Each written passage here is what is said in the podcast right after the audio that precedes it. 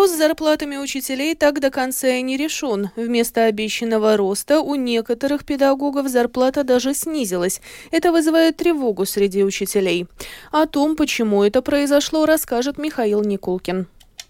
Латвийские учителя получили меньше, чем ожидали. Более того, у некоторых зарплата оказалась еще ниже, чем раньше. Председатель Латвийского профсоюза педагогов Инга Ванага отметила, что организация в четверг обратится в Министерство образования и науки за разъяснениями. Вот как Ванага прокомментировала сложившуюся ситуацию. Допустим, что неточность расчетов могла быть связана с тем, что в самом Министерстве образования и науки также произошла довольно быстрая смена сотрудников. Это все же специфика, и производить эти расчеты сложно. Действительно, это тяжело. Поэтому мы просим пересмотра этой системы финансирования. Мы просим об этом уже несколько лет, и не исключаем, что может быть и человеческий фактор, просто незнание важных нюансов вопросов последних изменений предыдущего правительства.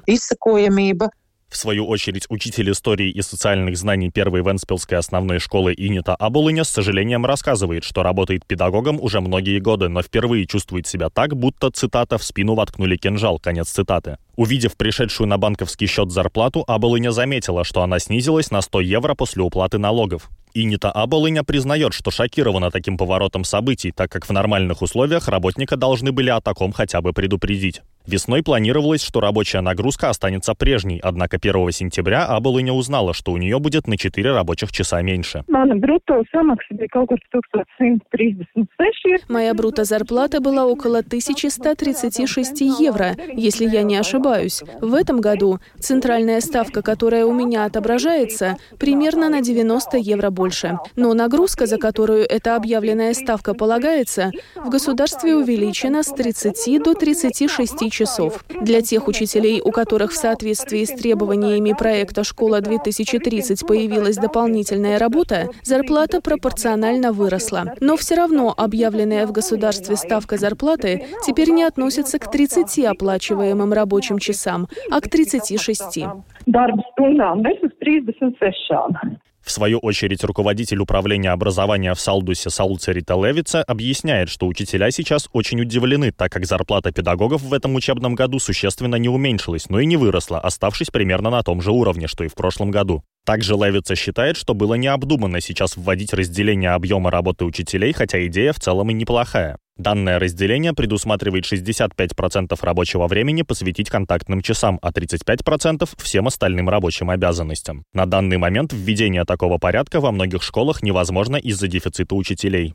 Чтобы прояснить и решить сложившуюся ситуацию, в этот четверг, 19 октября, профсоюз педагогов проведет собрание о расчетах целевых дотаций из государственного бюджета и констатированных проблемах. В заседании примут участие и представители Министерства образования и науки. В министерстве подчеркнули, что финансирование самоуправлением выделено, и ведомство проверит, как оно было перераспределено.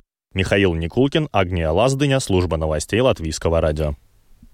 Объем средств, выделенных в следующем году из государственного бюджета на спортивную отрасль, увеличится только в сегменте зарплат педагогов спортивных школ. Общий размер финансирования отрасли увеличивать не планируется, в том числе и в рамках среднесрочного бюджета.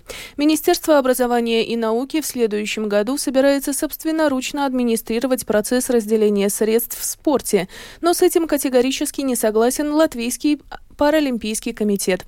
Ему в бюджете на следующий год выделено на 100 тысяч евро больше, чем в текущем году, но этого недостаточно, чтобы реализовать задачи, выдвинутые организацией со стороны государства.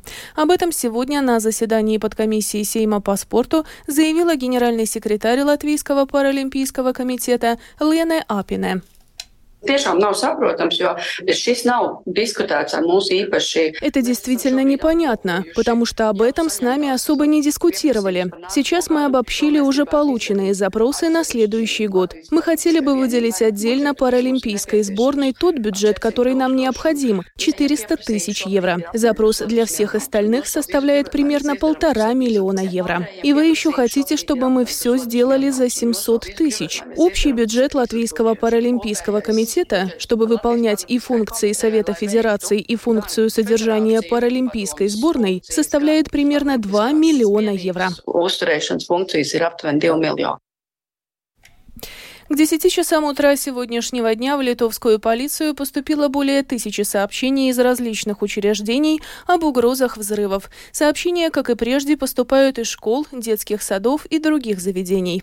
И в понедельник ночью литовская полиция и более тысячи адресатов получили электронные письма с идентичным текстом о том, что взрывчатка заложена в учебных заведениях, помещениях самоуправлений и других общественных объектах, но угрозы не подтвердились. Напомним, что на прошлой неделе подобные электронные письма с угрозами получили несколько сотен учебных, учебных заведений нашей страны, а также десятки учреждений по всей Эстонии, включая школы и детские сады. Сообщение о взрывных устройствах – это кибератака регионального масштаба. Литва и Латвия договорятся о координации действий. Об этом заявила литовский министр внутренних дел Агне Билотайте. По ее словам, после проведения оценки угроз Бюро криминальной полиции пришло к выводу, что письма с угрозами ложные и реальной опасности нет. Между тем, генеральный комиссар полиции Литвы Рената Спажела заявил, что в социальной сети Telegram удалось выявить десяток адресов, по которым рассылались угрозы, а также под, подстрекательство к этому. Правительство Латвии сегодня решило приостановить рассмотрение законопроекта, который предусматривает расширить обязанности декларирования доходов с 2025 года. Такое решение было принято в связи с тем, что Министерство финансов предложило провести более широкие консультации и дискуссии с социальными и другими партнерами правительства о планируемых изменениях в законе. Поправки к закону о подоходном налоге с населения предусматривали ввести ежегодную обязанность всеобщего, декларирования уровня доходов населения. Вот что по поводу данного законопроекта программе подробности Латвийского радио 4 заявил член правления Латвийской ассоциации налоговых консультантов Айнис Даблс. Во-первых, это идея не впервые уже латвийской налоговой истории, уже не впервые об этом мы говорим. Во-вторых, я думаю, что на данный момент сильно неподготовленное мероприятие именно со стороны службы госдоходов, потому что есть ряд вопросов, как служба госдоходов будет это, если бы приняли такое решение, как она будет обрабатывать эти документы, если они будут обязательны. Следующий вопрос есть такой, который тоже нужно, наверное, всем налогоплательщикам понимать и понимать нашим доблестным министрам и депутатам, да, что, по сути дела, основная часть жителей Латвийской Республики уже подает декларации. Там, если по статистике посмотреть, служба госдоходов говорит, что больше миллиона деклараций они обрабатывают. Но это, по сути дела, если мы считаем, сколько людей в Латвии живут и сколько там должны или не должны декларироваться, да, обязательно и не обязательно, тогда, по сути дела, это уже происходит. Потому это неподготовленный вопрос был, в принципе.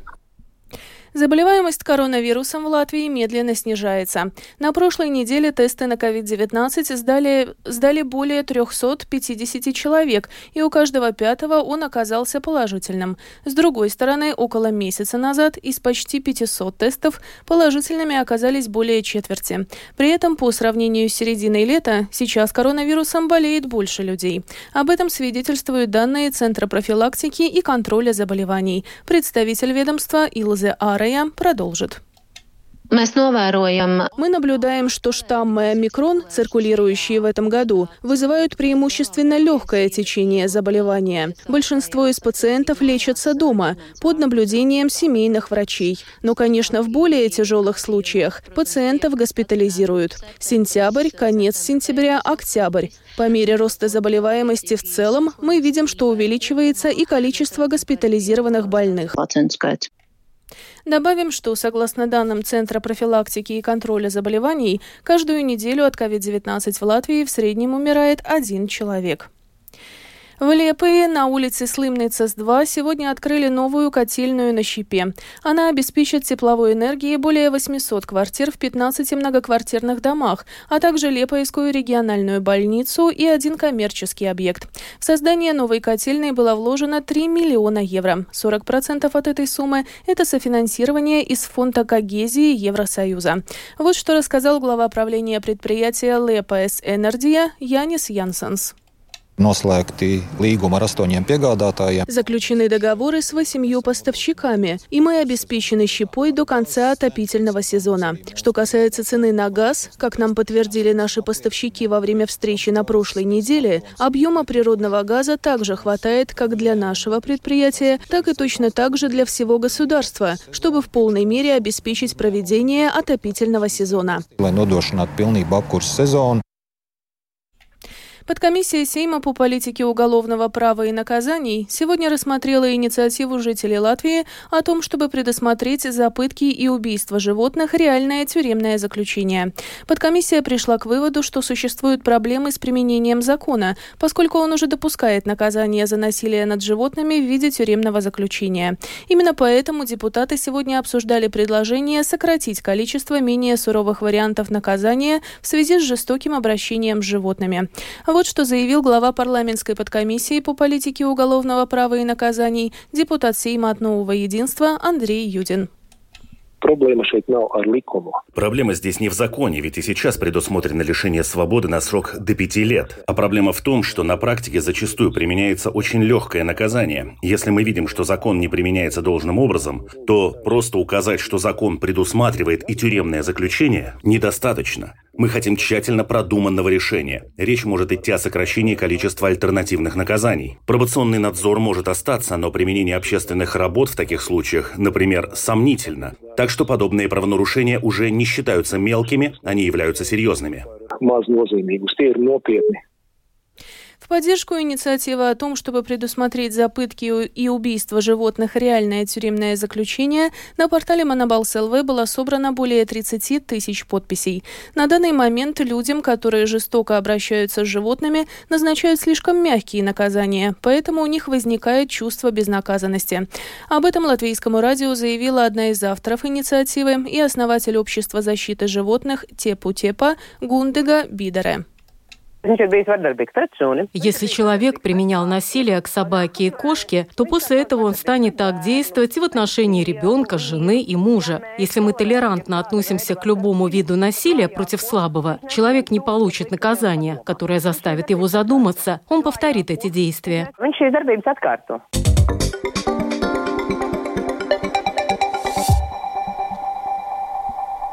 Продолжаем выпуск. После атак террористической организации «Хамас» 7 октября Израиль блокировал трансграничные поставки электроэнергии, топлива и воды в сектор Газа.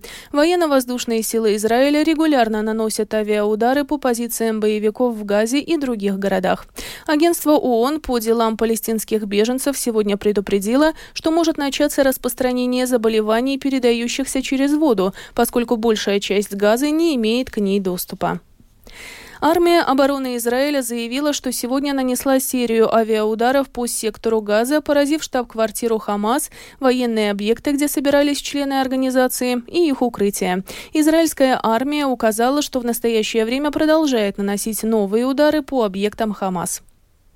Министр обороны США Ллойд Остин привел в состояние повышенной готовности около двух тысяч военнослужащих и ряд подразделений, отдав приказ о готовности к развертыванию. Об этом сообщил Пентагон. Приказ повышает способность Министерства обороны быстро реагировать на меняющуюся обстановку в сфере безопасности на Ближнем Востоке. На данный момент решения о развертывании каких-либо сил не принимались, говорится в заявлении Американского Министерства обороны. Российские военные с высокой долей вероятности начали скоординированное наступление по нескольким направлениям на востоке Украины, в том числе на город Авдеевка Донецкой области. Об этом сообщает британская разведка. Она отмечает, что Авдеевка является серьезным препятствием на пути российских сил к достижению их более широкой цели – установления контроля над Донецкой областью. Но захват Авдеевки в ближайшее время маловероятен, считают в британской разведке. Эффективность европейских санкций против России сегодня обсуждалась на пленарном заседании Европейского парламента в Страсбурге. Несмотря на заверения Европейской комиссии, что ограничения работают, многие депутаты призвали к новым санкциям и в особенности к искоренению способов обхода нынешних ограничений. За дебатами в Страсбурге следил наш корреспондент Артем Конохов. Несмотря на 11 раундов европейских санкций, Россия все еще может финансировать войну против Украины. Поэтому Европа должна думать как о новых ограничениях, так и о том, как усложнить обход санкций. Это один из главных выводов после дискуссии в Европейском парламенте об эффективности санкций против России. Но, как утверждает комиссар юстиции Европейского Союза Диди Рейндерс, попытки обойти санкции доказывают, что не работают и являются эффективными. Note that Russia carefully cherry picks the economic data без сомнения, Россия аккуратно выбирает экономические показатели, которые она публикует. Санкции сократили доходы, которые Россия может использовать для финансирования войны. Например, российский бюджет показывает, что доходы России от продажи нефти и газа резко упали, а военные расходы резко выросли. Кремль объявил, что в следующем году военный бюджет будет увеличен на 70%. По мнению Рейндерса, Россия таким образом перестраивает свою экономику на военную промышленность. Но производство оружия и амуниции не улучшит жизнь ее жителей, добавил комиссар. В свою очередь, депутат от группы «Зеленых» Сергей Логодинский высказал резкую критику в адрес недавних ограничений на въезд в Европу на автомобилях с российскими номерами – по его мнению, фокус санкций должен быть на режим, а не на диссидентов. The interpretation of sanctions by the Commission – Недавняя интерпретация санкций со стороны Европейской комиссии, в которой указано, что российские диссиденты не могут привести с собой в Европейский Союз такие вещи личного пользования, как шампунь или мыло, является постыдным посмешищем, которое высмеивает важный инструмент внешней политики. Машины с российскими номерами не должны ездить по нашим дорогам? Серьезно? Это действительно наши приоритеты? А польский европарламентарий Радослав Сикорский считает, что нужно расширить список личных экономических санкций и включить в него ряд видных фигур. Uh, Патриарх Кирилл тоже должен попасть под санкции, только потому что он является религиозным лидером, не дает ему права призывать к ненависти. У нас в списке санкций есть различные безумные мулы. Мы должны включить и его. Были депутаты, которые высказались против санкций, повторяя утверждение Кремля, что ограничения наносят больше урона Европе, чем России. Артем Конохов, Латвийское радио, Страсбург. Также добавим, что депутаты Европарламента большинством голосов сегодня одобрили инициативу Европейской комиссии создать специальный фонд помощи Украине на сумму до 50 миллиардов евро.